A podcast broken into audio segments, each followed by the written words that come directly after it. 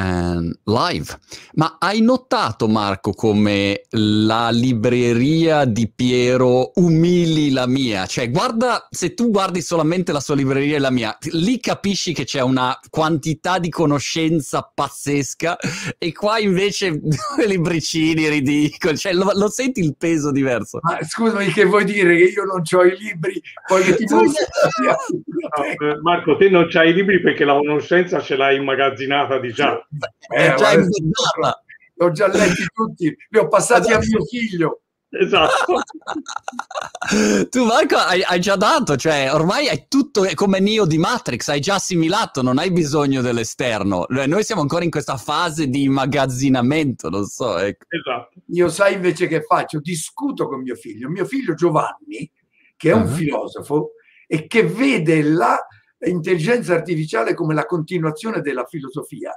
Io passo con lui delle ore, discuto, perché lui ha scritto dei libri sull'intelligenza artificiale che io non ho più bisogno di andare a, a leggere altri libri. Discuto con lui e, e, credetemi, è un personaggio fantastico. Tiene anche una, un blog su LinkedIn eh, settimanale ah. e lui si chiama il filosofo G.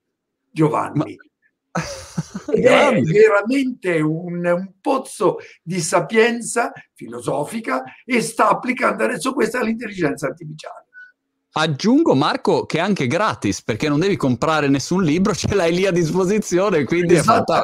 Ma contribuisco perché nella discussione poi anch'io qualche cosa gliela dico, capito? Grande. Ma voi scusate, eh, prima di entrare nell'argomento um, a- a- artificialoso, eh, come vi siete conosciuti? Come vi conoscete voi? Beh, devi sapere che io sono amico di un amico di eh, Piero che si chiama Marco Gori, il grande professore di intelligenza artificiale dell'Università di Siena. Con mm. Marco noi abbiamo scritto un libro che si intitola Guida per umani all'intelligenza artificiale. Mi ha presentato Piero, abbiamo fatto delle conferenze a Siena grazie a Questit e all'Università eh, di Siena e ci siamo conosciuti proprio perché si era un personaggio eh, a livello europeo nell'intelligenza eh, artificiale. Abbiamo fatto delle belle cose insieme, ci siamo divertiti e continuiamo a divertirci, Piero. Esatto. No? La cosa importante è divertirsi, anche perché si impara facendo intelligenza artificiale che eh, le macchine, gli animali, gli uomini imparano solo se si divertono. In qualche modo bisogna divertirsi, se no la cosa non funziona. Ok, ok, eh, questo è, è, fondamentale. Ma eh, scusate, d- d- diamo un attimo di contesto per chi ehm, avesse mh, mm, interesse a capire i- in questo momento cosa fate e anche un minimo di contesto rispetto insomma, alle miliardi di cose che avete fatto nella, nella vostra carriera. Eh, giusto così in 30 secondi, Marco, che, che cosa stai facendo in questo momento? Che cosa ti interessa di più maggiormente? È, è, giusto un flash perché se io dico Marco Landi uno subito dice ah Apple, capito? Immediatamente c'è questo piccolo richiamo. Parliamo di oggi, no hai ragione, parliamo di oggi. Io intanto continua ad essere presidente della Questit, questa compagnia che è uno spin-off dell'Università di Siena, grazie eh, a Marco Gori. In questo momento stiamo cooperando con te. La Questit è una delle eccellenze nel settore dell'intelligenza artificiale in Italia, direi in eh, Europa. E poi, siccome io vivo eh, in Francia, gran parte del mio tempo, mi occupo anche di intelligenza artificiale qui in Francia e alla grande, eh, grazie a idee che ho avuto, che ho sottomesso alle istituzioni governative francesi, abbiamo creato nella più grande eh, tecnopoli d'Europa, che si chiama Sofia Antipolis, la Maison dell'intelligenza artificiale, la casa dell'intelligenza artificiale. L'obiettivo è di farci passare tutti i ragazzi e soprattutto le ragazze delle medie per poi passare al liceo, in maniera tale che ci sia un'infarinatura di intelligenza artificiale. Mancano le donne che debbano buttarsi sull'intelligenza artificiale. Il nostro ruolo è proprio questo. Per aiutare tutto questo ho creato l'Istituto Europia, che è un istituto che si occupa di fare grandi conferenze per poter sensibilizzare il grande pubblico all'intelligenza artificiale. Ho creato l'Istituto Europea anche in Italia, abbiamo fatto recentemente un appello a Mario Draghi con Angelo Coletta, che è presidente di Italia Startup, perché ci vuole un piano sull'intelligenza artificiale in Italia. Qui dobbiamo buttare dei sassi in questo stagno che, che, che, che, che ristagna. È un circolo negativo in cui non si riescono a far muovere delle cose che dovrebbero essere facili da farsi muovere. Qui in Francia abbiamo Macron che ha creato Vivatech, ha parlato, ha fatto venire i più grandi della terra da uh, Google, uh, Apple, c'era presente anche Tim Cook eh, ed è diventata una vetrina delle start-up francesi, 14 unicorn. Possibile che in Italia wow. non riusciamo a creare, devono andarsene tutti quanti in, eh, eh, eh, in California o in Inghilterra. E finisco, ho lanciato un'idea qui al, eh, alle istituzioni di creare un grosso evento sull'intelligenza artificiale che sarà nel palazzo del Festival di Cannes il 10, 11, 12 di eh, febbraio 2022 che si chiama World AI Cannes Festival e abbiamo oggi come oggi un gruppo di persone che si è unito a noi, tra queste Yuan Le Can, che è il più grande esperto di intelligenza artificiale al mondo, è quello che ha avuto il premio Alan Turing. Quindi tutte cose relative all'intelligenza artificiale mi piacerebbe di più poterle fare in Italia, ma non trovo quel supporto che invece ho trovato. E invece eh, Piero? Allora, io mi occupo di intelligenza artificiale da tanto tempo, da quando avevo 14 anni. Ora ce n'ho qualcuno di più, non molti di più, ma qualcuno di più. Quindi da, da dieci anni ti occupi, sì, insomma. Più o meno, esatto. e, ehm, e de, dal 2000 sono nel direttivo dell'Associazione Italiana Intelligenza Artificiale e da quattro anni ne sono il presidente è un'associazione senza fini di lucro che è il membro italiano dell'Eurai, che è l'Associazione Europea di Intelligenza Artificiale, che ha membri, associazioni in ogni paese. Eh, l'associazione ha più di mille membri, è nata nel 1988 e lavora sia per i ricercatori, facendo un convegno l'anno eh, dove si riuniscano e si cerca di farli litigare tra di loro. Eh, facciamo eventi per le aziende, che si chiama iForum, e facciamo uh, eventi per il pubblico in generale, molto per i ragazzi, perché come diceva Marco Landi, il, dobbiamo lavorare sui ragazzi e anche sulle ragazze molto Bravo. per portarle, anche perché ehm, eh, le ragazze hanno delle grandi capacità e che spesso la cultura che gli sta d'intorno tende a sopprimere queste capacità. Eh, ci sono esempi fantastici che noi portiamo, non è colpa delle macchine, è colpa nostra questa cosa, va bene? E noi stiamo lavorando da diversi anni per cercare di sensibilizzare le persone, i ragazzi in particolare, ma anche i politici al discorso intelligenza artificiale. Eh, non è facile perché no. eh, non c'è una chiara comprensione di che cos'è. Ora, eh, per esempio, il 30 di giugno, quindi fra pochissimo, presenteremo un lavoro che abbiamo fatto per il Ministero degli Esteri sull'intelligenza con il contributo del Ministero degli Esteri, eh, contributo economico. Eh, è un lavoro di 320 pagine che spiega che cos'è l'intelligenza artificiale, che spiega quali sono eh, gli effetti che l'intelligenza artificiale può portare per il conseguimento dei 17 obiettivi dell'ONU quindi in mm. senso positivo, eh, che spiega eh, tutte le politiche di tutti i paesi del mondo sull'intelligenza artificiale. E poi c'è un capitolo sulla negoziazione, come le, gli strumenti di intelligenza artificiale possono aiutare nella negoziazione, e un capitolo sulle raccomandazioni al G20 e ai politici in generale. Wow, wow. Eh, è un lavoro grosso. È un lavoro, sì, ed è un lavoro cercato, è, è, è scritto in modo semplice è lungo, ma è scritto in modo semplice per cercare di portare certe evidenze alla gente. E il grande problema che abbiamo è che eh, abbiamo scarsa cultura in questo paese mm. sull'intelligenza artificiale. Molte aziende eh, prima ti chiedono eh, quanto costa, quanto tempo ci metti, dove arriverai e questo è difficile, va, va, bene per fare un ponte questa cosa qui, perché per fare un ponte te devi sapere come farlo, se no arrivi in fondo e ti rolla il ponte. Ma quando parli di innovazione, questo non va bene. L'innovazione va fatta, come dico io, più o meno come ci facciamo il bagno la sera. Mm. Non è che te metti l'acqua dentro la vasca e poi ti ci fiondi dentro. Ci metti prima un dito per mm. sentire quanto è calda, poi la aggiusti e poi continui. E lo stesso, l'innovazione va fatta così, va fatta per gradi. E magari uno si ferma prima di cominciare un grande progetto perché si accorge che non ci arriva, no. oppure in realtà in corso d'opera scopre che riesce a fare molto di più di quello che pensava prima. Sì. Ma... Domanda, chiaro. Mm, quando mm, partiamo da qui, eh, magari Marco, quando si parla di intelligenza artificiale, eh, mm, ad oggi la sensazione è che uno parla di intelligenza artificiale che, che come dire, ormai una, una definizione ma di cosa stiamo parlando? Perché, come dire, parliamo di internet, ma internet che cosa? E-commerce, HTTP, che, di cosa stiamo parlando? Ci sono tante, tante declinazioni dentro, uh, dentro a, questa, uh, a, questa, frase.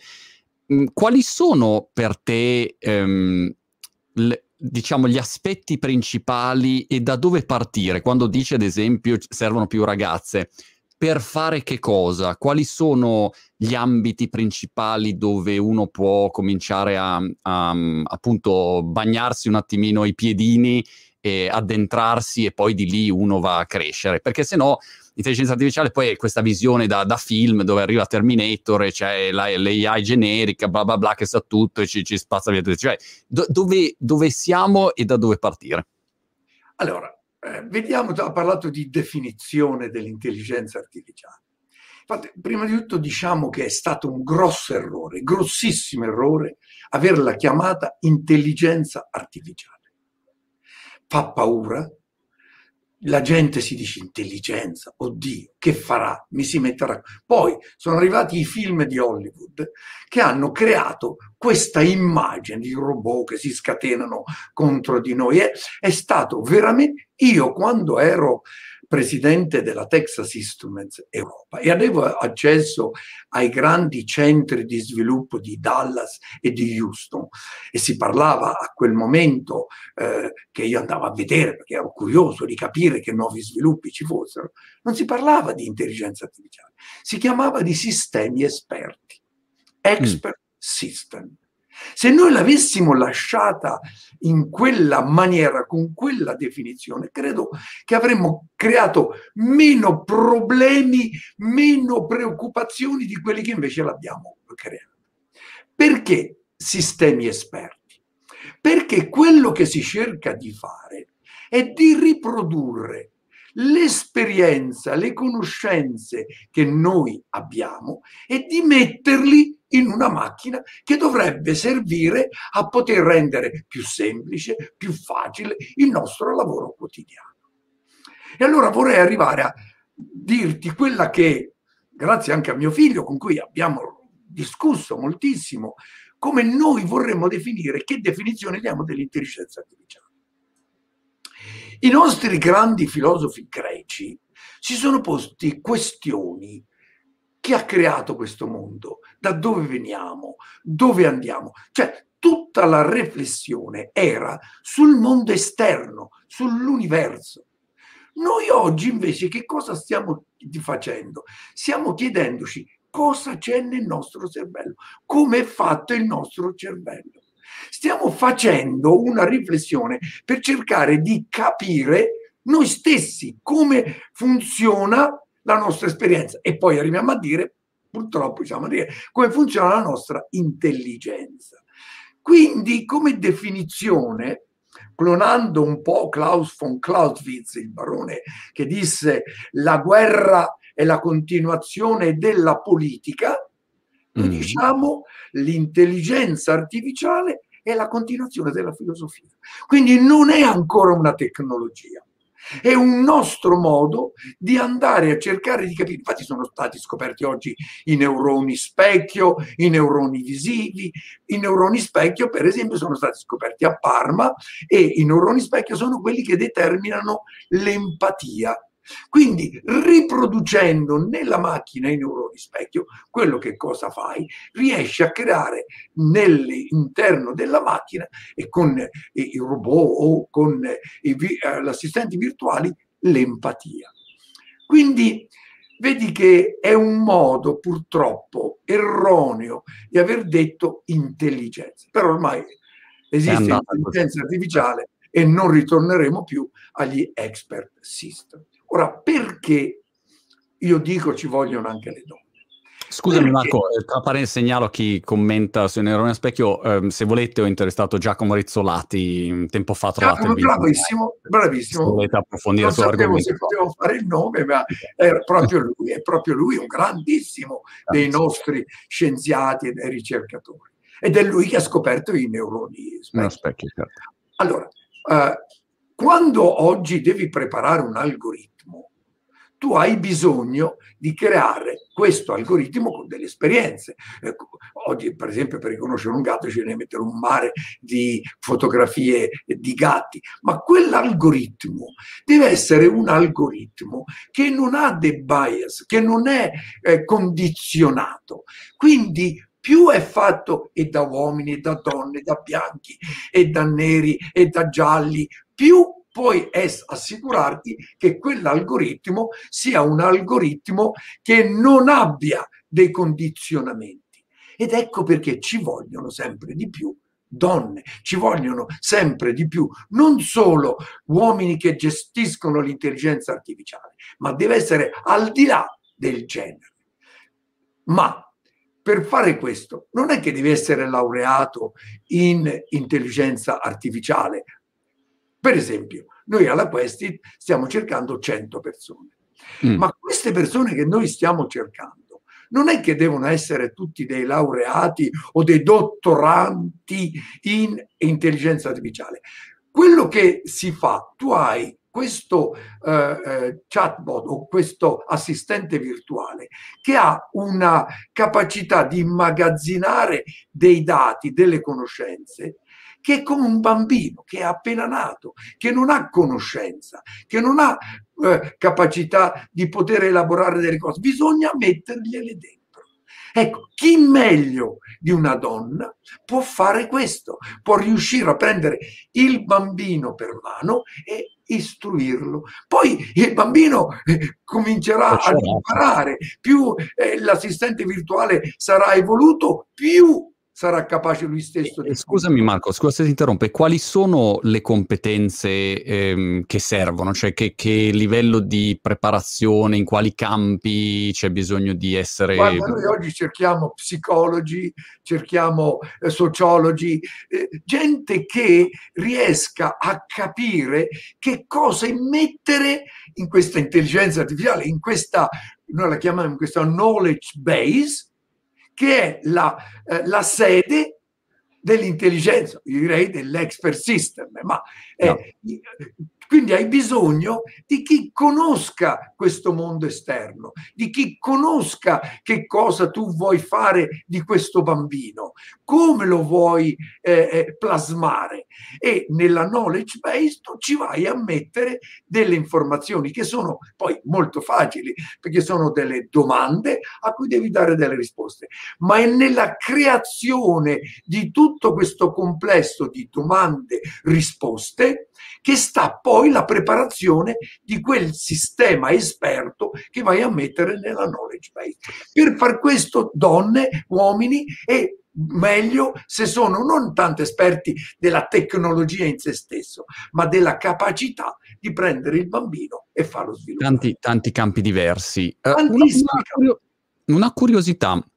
Quando mh, mm, vediamo, non so, DeepMind eh, che vince a Go piuttosto che robe del genere, spesso viene fuori il tema del ok, quel tipo di, di, di, algoritmo, di reti neurali autoapprendono, quindi al posto di dargli tutte le informazioni per vincere a, a Fortnite, al videogame, quello che, che fanno i programmatori è, come dire, dargli delle linee guida e poi si, si, smazza lui il compito di capire tramite trial error quello che sarà la soluzione migliore. Quindi una sorta di di intelligenza vera che, che, che, gli permette di capire come giocare meglio. Mm, è, Piero, è una rappresentazione corretta questa oppure, oppure non lo è?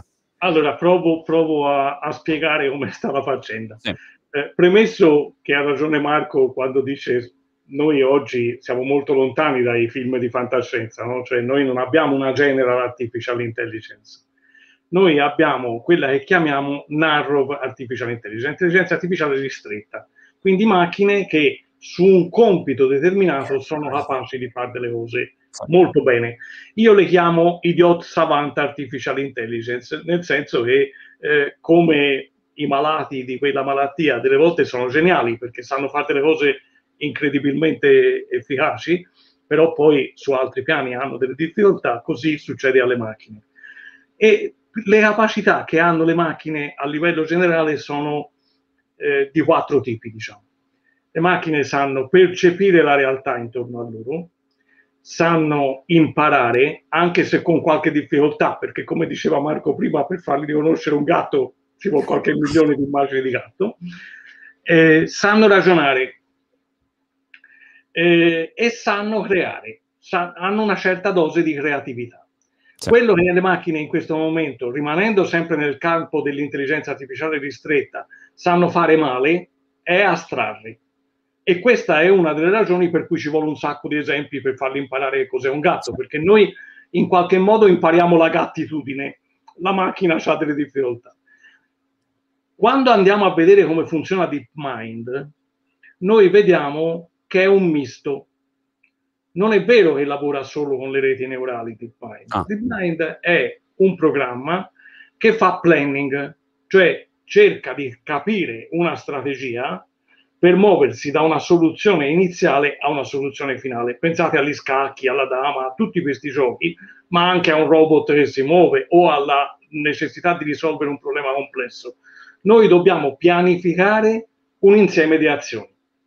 Il problema è che mentre nel gioco degli scacchi, che è un gioco complesso, però il, lo spazio degli stati è abbastanza limitato e quindi io riesco a fare una macchina che prova, prova, prova e poi alla fine trova la mossa giusta, in DeepMind questo non si può fare perché il numero delle combinazioni che eh, sono, posso immaginare sulla scacchiera di, di, di Go secondo diversi matematici, supera il numero di atomi che esistono nell'universo. Quindi la cosa è complicata. Allora che si fa?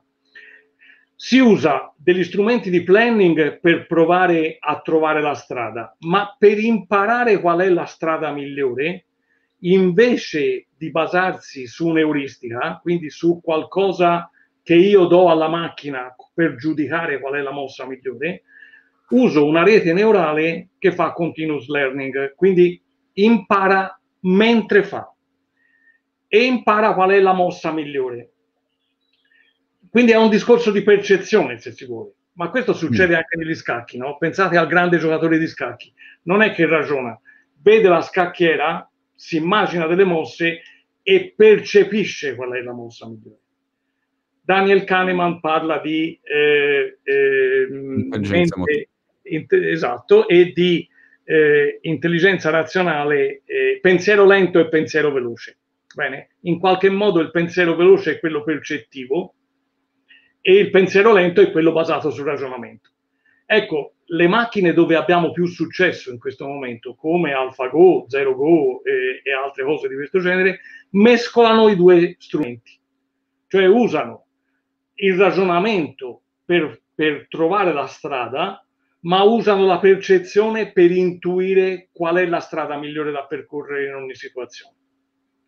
E eh, in questo momento gran parte della ricerca si sta concentrando proprio sul mettere insieme metodi di un tipo e metodi dell'altro tipo, eh, perché in fondo il problema centrale di nuovo è quello che diceva Marco, cioè che noi abbiamo bisogno di diversità. La verità è che noi non sappiamo mica cosa vuol dire intelligenza, mm. anche perché noi siamo tutti convinti di essere la specie più intelligente del pianeta, ma siamo la specie che sta distruggendo il pianeta. E una specie che distrugge il pianeta dove vive, io non la chiamerei molto intelligente. Forse noi abbiamo proprio bisogno dell'intelligenza artificiale come fronte di supporto alla nostra. Monti, se posso permettermi, proprio per far capire la differenza tra intelligenza artificiale e sistemi esperti di cui parlavo prima, quello che fa AlphaGo è un sistema esperto, sta lì, non è che è intelligente che può andare a fare diversità, come diceva Piero, non scappa, è un sistema esperto di AlphaGo, lo fa bene, lo fa benissimo, riesce a vincere l'uomo, ma non lo puoi chiamare te perché non esce da lì, Ecco perché, secondo me, ancora se si fosse chiamato sistema esperto, si sarebbero creati meno problemi. Per esempio, se tu premi il sistema che ha un banchiere per poter dare dei prestiti, quel sistemino lì, quell'algoritmo è espertissimo, ti dà delle indicazioni fenomenali se dare il prestito o non dare il prestito, a che gradi glielo può dare, che gradi ma è, ma è esperto in quel settore, non va al di là. Capisci no. quindi la differenza tra intelligenza che, che spazia, che, che, sente, che crea, che va da un, un sistema a un altro e invece il sistema esperto che è chiuso in se stesso. Ma se io mettessi insieme più sistemi esperti, il sistema esperto di cucina, di ping pong, di nuoto, di lettura, di investimenti, a quel punto ho, come dire, mi avvicino quantomeno a una possibilità di spaziare da un argomento all'altro, in quei limiti, no, no. da un lato questa è la... no, non funziona così. No, perché è come avere tante app sul telefono. Ah, ok.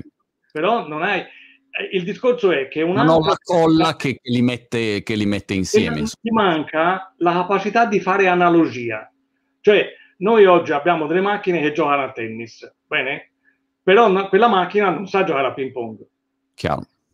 L'umano riesce a trovarsi in situazioni che non ha mai affrontato e a trovare delle analogie con situazioni diverse, tipo tennis e ping pong se vuoi, e quindi a risolvere problemi in un mondo che non ha mai affrontato.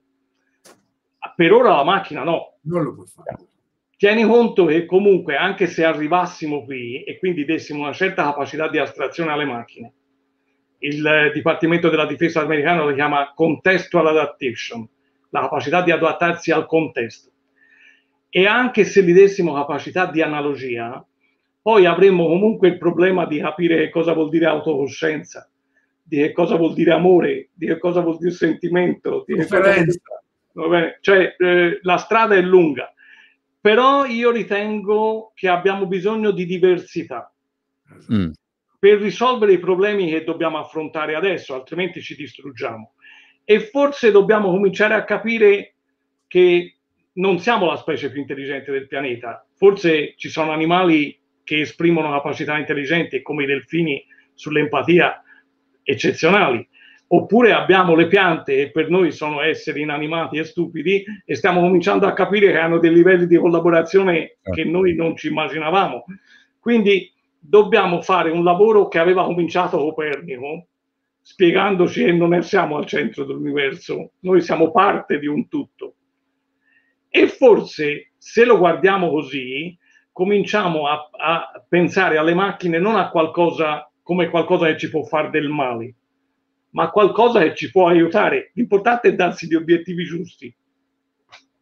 Sì, anche perché quella definizione ah, continuazione della filosofia riviene a questo. Abbiamo ancora bisogno di questionarci, di capire, di approfondire, di entrare sempre di più dentro di noi, perché se oggi domandi a non importa chi, cos'è la nostra intelligenza, ma chi dà una definizione dell'intelligenza? Quindi chiamare intelligenza artificiale è, è una contraddizione interna. Avevo intervistato il professor Mancuso sulle piante, mi aveva molto colpito proprio per, eh, per, per l'universo che abbiamo davanti e, e che pensiamo di, di, di, controllare, dominare, invece mentre noi spariamo a, a, breve, nel senso spariremo a breve, le, le piante sono ancora lì, no? Cioè, è proprio mh, ti guardi e dici chi è più intelligente dei due, ma forse il, il, il Trachycarpus che ho in giardino è molto più intelligente di me, ha trovato un modo per vivere più a lungo, per, per girare stando immobile, non so, ha tutta una serie di, di, di, tecniche che io ignoro completamente, ma io penso di essere molto intelligente e più intelligente di lui. E quindi è un problema di input in realtà, cioè se, se io sono quello che deve programmare l'algoritmo, è come se io dovessi programmare un'intelligenza artificiale per avere i capelli, cioè sono una contraddizione in termini, non posso essere quello che dà quell'input, no? dovrei essere già privo di bias e a quel punto avere un sistema no, perfetto pulito. Allora, fammi dire due cose. Sì. Eh, la prima è te un sistema privo di bias non ce l'avrai mai. Perché? Esatto. Perché noi basiamo la nostra intelligenza, ma anche quella delle macchine, ma anche quella degli animali, sul fatto che ci co- costruiamo un modello della realtà. Bene, te mi hai detto subito, te hai una libreria dietro, ma non è che sei andato a vedere, te c'hai un bias, Chiaro. per cui c'hai uno schema mentale e quella cosa con quelle cose verticali, te ce l'hai orizzontali, fra parentesi, mm. ma è, è, una libreria. Sì. E quando vedi una sedia, non è te che ti chiedi, dici, ma questo che sarà? È come la gazzella, te dici è una sedia e ti ci metti a sedere, è come la gazzella che va a beverarsi al fiume, trova il leone. Non è che si pone il dubbio, dice ma questo sarà un leone buono, avrà già mangiato. No, prende il capo, va bene? Perché? Perché quel modo di affrontare la realtà gli dà un vantaggio. Però quel modo di affrontare la realtà in certi momenti è anche un problema, perché avendo costruito uno schema mentale ti impedisce di, costru- di imparare cose nuove ti impedisce di andare oltre, no? È una delle ragioni per cui quando cerchi le cose su Google ti porta a galla le cose che ti piacciono di più. Se Google fosse uno strumento veramente buono e noi avessimo la cultura per accettarlo, ti dovrebbe portare a galla tutte quelle cose che ti rompono le scatole, certo. perché queste ti aiuterebbero a superare i tuoi bias. Va bene? Quindi questo è uno dei problemi. Non è così facile superare il bias perché fa parte del concetto di eh, capacità di riconoscere la realtà. Se noi lo mettessimo sempre in crisi saremmo rovinati, ma se non lo mettiamo mai in crisi non impariamo mai cose nuove e non creiamo mai cose nuove. Peraltro, Piero, stavo pensando che senza bias uno non si sposerebbe mai, non farebbe mai figli. Cioè, se tu facessi solamente una valutazione logico-razionale, neutrale, cioè fa- non faresti mai alcune scelte, non andresti mai a no. approcciare una ragazza che vedi e dici, dici ma perché dovrei farlo? Logicamente ma, ti fermeresti lì. Qui dietro c'è anche il problema della spiegazione. Mm. Perché noi stiamo dicendo, eh, ma quelle macchine non vanno bene perché ti suggeriscono delle cose e non spiegano perché. Eh, ma noi siamo uguali, eh? Cioè, quando prendiamo decisioni con il pensiero lento, noi sappiamo spiegare perché. Ma quando prendiamo decisioni col pensiero veloce, quelle intuitive, noi non sappiamo mica perché abbiamo preso quella decisione. Poi, quando arriva la polizia e ti domanda perché hai fatto l'incidente, te ti inventi la spiegazione, perché Chiaro. ti crei un modello che è congruo con la decisione che hai preso. Bene. Però dobbiamo stare attenti a non buttare via il bambino con l'acqua sporca. Io ho un'auto che ha il safety pack, che vuol dire? Vuol dire che se una persona o una bicicletta o a piedi mi si pianta davanti e io non freno, la macchina frena la macchina non è che fa un ragionamento logico per frenare, eh? o me lo chiede e fa, dice, oh, ma posso frenare perché a quel punto l'ha bello investito. Va bene? Quindi in certe condizioni e in certe situazioni la macchina agisce improvvisamente. Dobbiamo limitarle ai casi veramente necessari, va bene? Perché se no poi prende la decisione la macchina. Però non è che quando prende la decisione l'uomo noi siamo tranquilli, eh? Mm. Pensate alla Shoah, all'apartheid, a, a, tutti i femminicidi che stanno succedendo. Cioè, dice, ma le macchine devono imparare da noi. Ma forse anche no. Anche no, chiaro, chiaro. Ho visto un'intervista l'altro giorno a um, un pilota d'aereo che eh, diceva um, i, i, chi vola su un aereo non, non lo sa, ma um, noi piloti possiamo dormire durante il viaggio, nel senso uno alla volta, però c'è il pilota automatico che va e noi siamo cioè, legalmente autorizzati a dormire uno alla volta, uno mm, fa il monitoraggio, ma poi è il pilota automatico che, che va. E quindi questo secondo me è incredibile, cioè ci sono, come dici tu, talmente decisioni, questo vale per, per un aereo, ma vale anche per noi, la quantità di decisioni che noi prendiamo così in automatico senza neanche farci caso è infinita e, e, non ci fermiamo mai magari a ragionare un secondo, le spieghiamo ex post e non, non ce ne rendiamo conto. Quanto siamo lontani, eh, Marco, da, da, da, un sistema più, da un'intelligenza più generale? Cioè, se tu dovessi fare la tua previsione futuristica, eh, siamo lontani dieci anni, cent'anni, mai? Eh, che, che, previsione vedi? Perché come si esce da questa situazione dove c'è un'intelligenza molto narro, stretta, mentre invece noi avremo bisogno di qualcosa, avremo bisogno, boh, l'ipotesi è quella di arrivare a qualche cosa di... È, è, è tutto qui.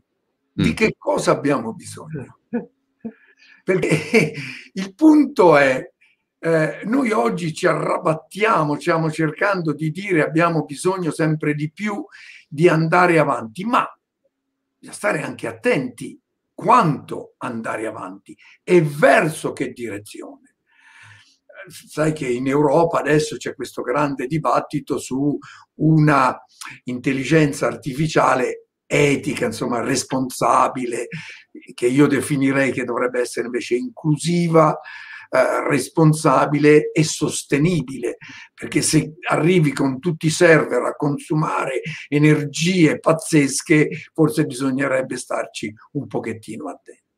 Però, per venire alla tua domanda, tra poco noi avremo il quantum computer. Ora, il quantum computer ci darà una potenza di calcolo che oggi ci è sconosciuta, ad eccezione dei grandi supercalcolatori che ci sono. Poi, attraverso l'IoT, questo Internet of Things, avremo una quantità di dati enorme. Dati che possono essere gestiti, immagazzinati, capiti, analizzati solo attraverso una macchina che ha una potenza di calcolo 100, 1000 volte superiore a quella che abbiamo oggi. Mm. Però ancora ci vorranno 7-8 anni fino al 2030, non ci saremo. Ecco, un primo passo, un primo punto di svolta io lo vedrei verso il 2030 quando aumento di potenza di calcolo, disponibilità di dati a un livello enorme, impensabile perché immaginiamoci che avremo i dati nel frigorifero, avremo i dati nella macchina, avremo i dati nella casa intelligente, sarà un, un quantitativo di dati enorme. Utilizzando questi dati attraverso poi il quantum computer, si potrà cominciare ad avere qualche cosa che vada un po' al di là degli expert system. Però per poter avere veramente quella che si può chiamare una intelligenza artificiale aumentata, non lo so Piero che cosa ne pensa, ma io ancora vedo 20-30 anni, ci vorranno ancora parecchie, prima di tutto parecchia analisi di capire cos'è la nostra intelligenza, perché se noi non sappiamo come la possiamo ricreare, perché l'obiettivo di tutto è mm. capire cosa noi siamo, come è fatta questa nostra intelligenza e cercare di riprodurla sulla macchina. Ma ci deve essere prima di tutto uno sforzo filosofico, analitico di capire cos'è questa intelligenza, per poi passarla su delle macchine. Più queste macchine saranno potenti, più i dati a disposizione saranno forti, più ci svilupperemo. Certamente un punto di svolta nel 2030 quando quantum computer e grande quantità di dati, soprattutto con la macchina autonoma, non so quando verrà, certamente verrà perché lo si vede già eh, in giro, sarà veramente qualche cosa che ci farà capire dove possiamo andare. Ok, Piero? Eh, allora, il discorso è complicato perché come prevedere il futuro è particolarmente complesso, insomma, se no si sarebbe vinto tutti quanti al Super Enalotto certo. e non saremmo qui a ragionare. Però ho visto la tua sfera di, di cristallo lì un, un, po' rannuvolata, ma sono sicuro che c'hai qualche... Allora, eh, tenete conto, Nick Bostrom ha scritto un libro che si chiama Super Intelligence, che è un filosofo inglese, insomma, e, e ha fatto una survey. C'è qualcuno che dice ora fra vent'anni arriveremo lì, qualcuno dice fra 50, qualcuno dice fra 30, qualcuno dice fra 100. Eh, n- nessuno dice mai, però io vi dico questo. Da quando è nata l'intelligenza artificiale, noi abbiamo visto una successione di momenti di grande entusiasmo e momenti di grande delusione.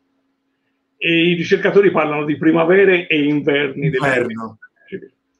Allora, io sono qui che sto sperando che torni l'inverno, così finalmente si lavora un po' tranquilli senza tutto questo eh, bocciare intorno a questa materia, perché in questo momento la stiamo gonfiando. Non c'è niente da fare. Noi dobbiamo eh, fornire alla gente eh, una chiara sensazione di quelle cose che riusciamo a fare oggi, e sono tante, e di quelle cose ancora non riusciamo a fare. E dobbiamo dare eh, la la giusta impressione di che cos'è oggi questa, questa disciplina e eh, perché dietro tanti effetti speciali eh, qualche volta c'è anche il tentativo di eh, sopravvalutarli. No? Eh, noi abbiamo scoperto che diversi articoli scientifici che parlano di risultati impressionanti sulle deep neural network non sono riproducibili. Mm. Che vuol dire? Vuol dire che un pochino la gente trucca. Eh, okay. eh, eh. Questo eh, non vuol dire che io non sia entusiasta della materia che studio, eh. però vuol dire che eh, cerco di essere sufficientemente onesto da sapere quali sono i risultati che riusciamo a ottenere e quelli che invece non riusciamo a ottenere. Cioè, io rimango a bocca asciutta quando a una macchina gli devo fornire eh, tantissimi esempi per fargli imparare una cosa banale. E quando scopro che due anni fa eh, le grandi macchine eh, Google, Microsoft, Facebook per fare apprendimento hanno consumato tanta energia in un mese quanto ne ha consumata la città di Boston, dico, ma forse del lavoro da fare c'è ancora, va bene?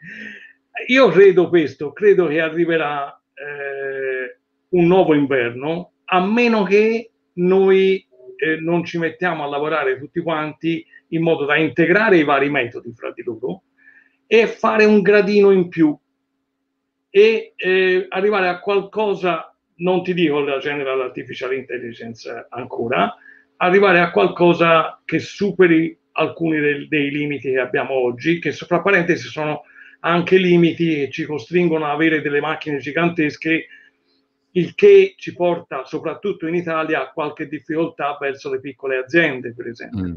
perché non tutto si può fare in cloud. Eh, bisogna usare anche macchine più piccole, però renderle più efficienti. Bene? Questo vale un po' per tutta Europa, eh? l'Italia in particolare, ma vale un po' per tutta Europa. Se parli di General Artificial Intelligence, io ti dico, io eh, non credo che non possiamo fare una macchina intelligente, in senso generale. Credo che ancora abbiamo da scoprire tante cose e come diceva Marco, forse non abbiamo nemmeno capito come funzionavamo noi e, e, come dicevi te, forse non abbiamo nemmeno capito qual è l'intelligenza delle piante, qual è l'intelligenza di altri esseri che ci circondano eh, nel mondo animato.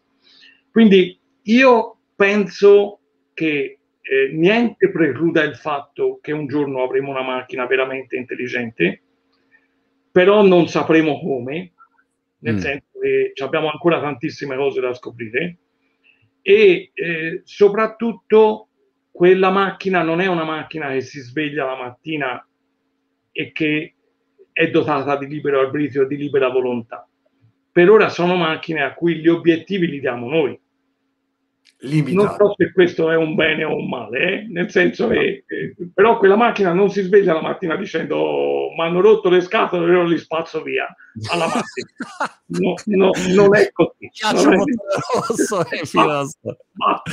Con tutta questa pubblicità in televisione, basta, ora basta. Non è, non è, così. Però Domanda... c'è un pericolo.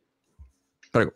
E il pericolo è che siccome sono macchine dichiarative, a cui noi diamo gli obiettivi, descriviamo il contesto, gli strumenti, i vincoli. Se sbagliamo, finisce come nelle fiabe. Eh? Mm. Nelle fiabe di solito c'è un anello magico, lo strofini e esprimi un desiderio. Normalmente sono tre desideri. Il terzo è quasi sempre torna indietro dai primi due perché li ho sbagliati.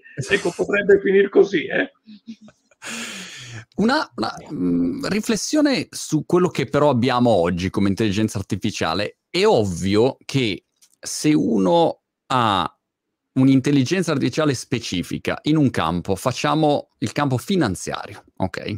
Se io in quel settore lì sono clamorosamente più avanti degli altri, cioè riesco a avere veramente a sviluppare qualche cosa che mi dà mh, una capacità di decidere a livello finanziario molto meglio degli altri o di prevedere magari meglio degli altri mercati, eccetera, io ho come dire, una leva rispetto a, tutti, a tutto il resto del mercato che è clamorosamente migliore. E quindi ho un vantaggio competitivo enorme. Diciamo, divento il più ricco del mondo, ok? Quindi facciamo questa, questa provocazione. Se riuscissi a sviluppare un AI che è la, la, più avanzata in assoluto, solo su quello, io divento il più ricco del mondo. A questo punto, se sono il più ricco del mondo, ho anche, come dire, la capacità di, di fare, di, di, un, di, avere un impatto molto maggiore, insomma, rispetto, rispetto, agli altri, che in fondo è un po' quello che hanno fatto le big tech, no? Amazon, Facebook, cioè hanno una sono più avanti dal punto di vista tecnologico in alcuni settori, non so, Amazon sull'e-commerce, ad esempio, e, e a quel punto hanno un vantaggio competitivo rispetto a tutti gli altri. Quindi mi domando quanto de- de- debba essere democratizzata l'AI anche specifica, perché se no c'è uno sbilanciamento enorme, no? Cioè chi ha soldi e ricercatori e talento diventa avanti anni luce rispetto agli altri, magari in un campo specifico. Può anche essere, voglio dire, appunto il tennis. Cioè io faccio un'AI di tennis e tiro fuori i più grandi tennisti del mondo perché, non lo so, c'è il mega algoritmo. Quindi mi domando anche dal punto di vista etico, Marco e, e Piero, proprio di responsabilità, quanto dovrebbe essere distribuita, perché se no ci sarà un divario clamoroso, ecco, a tendere. Così. Già, già c'è. Mm. Ma guarda, guardiamo quello che è successo durante la pandemia dei GAFAM, Google, Amazon, Facebook, e oh. dei BATS, i cinesi. Perché noi parliamo sempre dei GAFAM, ma non ci stiamo mica rendendo conto ancora che i cinesi stanno arrivando al livello dei GAFAM. Sì. Quindi ci sono due poli, quello americano e quello cinese, che si sono sviluppati e attraverso questi expert system, perché quello di Amazon che tu citavi sull'e-commerce è un expert system sì. eccezionale, sono riusciti ad arrivare ad avere una potenza finanziaria, ma anche conoscitiva del loro mercato enormi. La battaglia che io sto cercando di fare con il mio istituto Europea, gli appelli che sto facendo, è che noi in Europa siamo diventati una colonia. Sì. Non esiste una, non esiste, Monti, una compagnia che possa essere stata capace di porsi a livello dei GAFAM e a livello dei eh, eh, e che purtroppo questa differenziazione, guardate, durante la pandemia, che tutte le nostre aziende hanno sofferto, i GAFAM hanno duplicato la loro valorizzazione in borsa. Voi avete visto Amazon da 800 a 1,6 trilioni di dollari, Apple da 1 a 2 trilioni di dollari, eh, la stessa cosa con Baidu e Tencent, le nostre compagnie che hanno fatto. Ma perché? Perché c'è ancora un sistema in Europa che non ha capito che non ci vogliono i national champion. Ancora oggi io sento parlare dei national champion in Italia, in Francia. È un errore. Noi abbiamo bisogno di grandi compagnie europee che si possono posizionare a livello dei e di Baz. Scusa. No, no, assolutamente, hai centrato un grande punto, lo so portare questo dato, ho letto la scorsa settimana le prime, delle prime 50 aziende al mondo, più grandi aziende al mondo, solo 6 sono europee. Ecco, così davo, davo questo dato così. Delle prime 10 nel web non ce n'è nessuna europea, certo. sono 6. Anche quando guardi la capitalizzazione totale di tutte le aziende, ci sono i cinesi, gli americani e non ce n'è una europea. Sì. Ma guarda che per i nostri figli, per noi stessi, è un problema perché non si è ancora capita l'importanza di creare European Champion. I soldi che dovremmo mettere, la ricerca che dovremmo fare, deve essere a livello europeo. Dobbiamo creare degli European Champions perché se no non avrai ma guardate, la Apple ha 150 miliardi in cassa, si può comprare quello che vuole e guardate che se noi guardiamo quello che la Apple, eh, Google ed altri stanno facendo, come c'è una compagnia anche europea che un pochettino alza la testa, la comprano.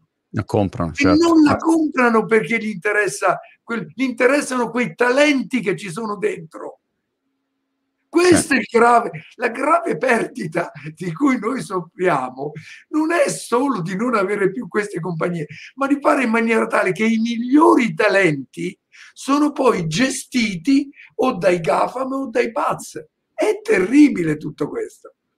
Assolutamente. Sì, un altro aspetto, eh, Piero vuole un tuo commento su questo, però un altro aspetto così che, che butto come riflessione è che ovviamente se tu hai il, controllo di, di tutta la parte digitale che riguarda le informazioni, i social, la ricerca, tu hai in anticipo le informazioni di quelli che sono i trend, di quello che il mondo vuole o cerca.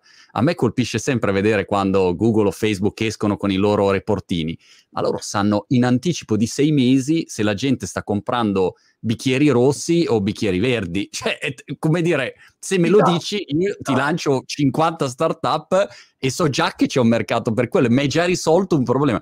Quindi è un vantaggio competitivo enorme questo, proprio in generale, eh, che, che che insomma, prima o poi uno dovrebbe, dovrebbe affrontare, perché se no, appunto, non c'è. Non Ma c'è non solo nel commercio, anche nella politica. Nella politica. Che abbiamo eletto eh, Donald Trump grazie a delle informazioni che si sono prese sui dati personali. Pensate al caso di Cambridge Analytica, che è incredibile, va al di là dell'etica. E amorale. Assolutamente. Infatti sulla politica eh, è ovvio che se domattina eh, Tim Cook volesse scendere, adesso dico Tim Cook o Zach o, o Sundar Pichai o, o, chiunque di loro che dice sono un candidato perfetto, loro hanno le informazioni perfette per creare il candidato perfetto con le parole giuste da usare sul pubblico. Cioè, è, è un'operazione che puoi fare in modo no, eh, eh, incredibile. Con i finanziamenti giusti, Piero. Sì. Ma guardate, lo stanno facendo. Eh. No. Esattamente. Cioè, eh, Infatti, cerchiamo di capire, siamo già colonizzati, quindi...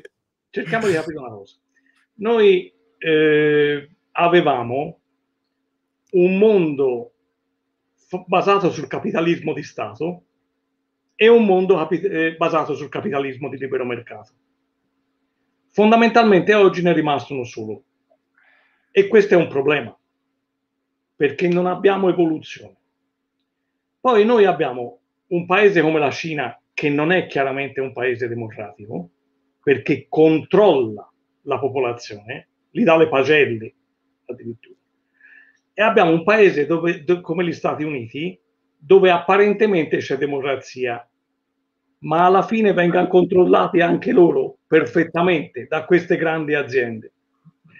L'Europa che sta facendo? l'Europa sta reagendo dicendo, eh no, ma io voglio preservare i diritti degli umani e per far questo creo delle norme.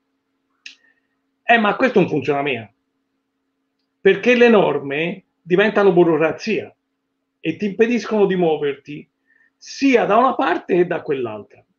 È come se tu avessi un'automobile il cui motore, il cui engine, il cui sistema sterza a sinistra. E per evitare di andare a finire dentro il burrone te crei il guardrail. Il guardrail è necessario, ma se te non modifichi il motore perché vada dritto, produrrai solo attrito. Chiaro. Allora, guardate la finanza. La finanza è nata come strumento per trovare capitali e darli alle aziende per produrre benessere. Piano piano si è perso di vista il concetto del benessere e la finanza lavora per se stessa. E oggi abbiamo il 60% delle transazioni di finanza al mondo che sono fatte da macchine. Ma alle macchine non gli è stato mica detto che devono produrre benessere. Gli certo. è stato detto che devono incrementare il valore del capitale di rischio e questo fanno. Qualche volta per far questo distruggono delle aziende, ma è chiaro che è stato dato l'obiettivo sbagliato. Eh. Cioè, l'Europa, se vuol reagire, deve mettere in discussione i principi e non deve frenare col freno a mano tirato alla rovescia, deve spingere ma semplicemente deve spingere sui valori corretti. E il primo valore corretto è l'economia, dove guardate che l'economia non è quella che vi raccontano in televisione. Se prendete il report da Sgupta, che è stato eh, tirato fuori eh, i primi mesi dell'anno in Inghilterra, che è stato chiesto dal governo inglese a questo famoso eh, ricercatore economico eh, che lavora a Oxford. E gli è stato detto come facciamo a incrementare l'economia e lui ha scritto un lavoro di 600 pagine, quindi va letto con attenzione la sera prima di andare a letto, però fondamentalmente c'è scritto non ci avete capito niente, perché il, non è vero che le risorse scarse sono il capitale e il lavoro, la prima risorsa scarsa è la biodiversità e se noi non arriviamo a preservare quella, noi ci distruggiamo. E non, ora hanno da rispondergli, non so come rispondono, ma credo... So che, che sia... Boris sta leggendo ancora il report probabilmente. Può darsi, però, però eh, vi assicuro che basta leggere le prime 20 pagine per capire che cosa c'è scritto. Quindi se noi non stiamo attenti e capiamo quali sono le risorse scarse, perché se Amazon, Google, Facebook dovessero pagare effettivamente i costi che paghiamo noi, secondo me sarebbero in passivo. Quindi va, va mm. ripensato un po' parecchio il sistema. E secondo me gli strumenti di intelligenza artificiale possono essere preziosi per, per, per ripensare il sistema. Eh, Piero, non sono completamente d'accordo sulla posizione della Commissione europea, ma vedo che siamo già ormai alle 11, mi fermo qui, ma magari io e te poi ce ne parleremo. Volentieri. Guardate, eh, io faccio veramente miliardi di chiacchierate, ma questa è stata una delle conversazioni più interessanti in assoluto. Vi ringrazio moltissimo. Alcuni concetti, peraltro, andrebbero, secondo me, trasmessi a, a, nelle scuole, a reti unificate, così almeno le persone eh, cominciano a farsi un'idea di, di, questo argomento e di tutte le implicazioni che ci sono. Quindi vi ringrazio davvero molto e, spero insomma, che ci sia una, un'altra occasione per, per chiacchierare. E noi ci vediamo con lo speciale che stiamo facendo con questi t- sull'intelligenza artificiale tra un quarto d'ora con, con, i prossimi ospiti. Piero, Marco, alla prossima. Grazie. Ciao Monti! Ciao, ciao, ciao. Ciao.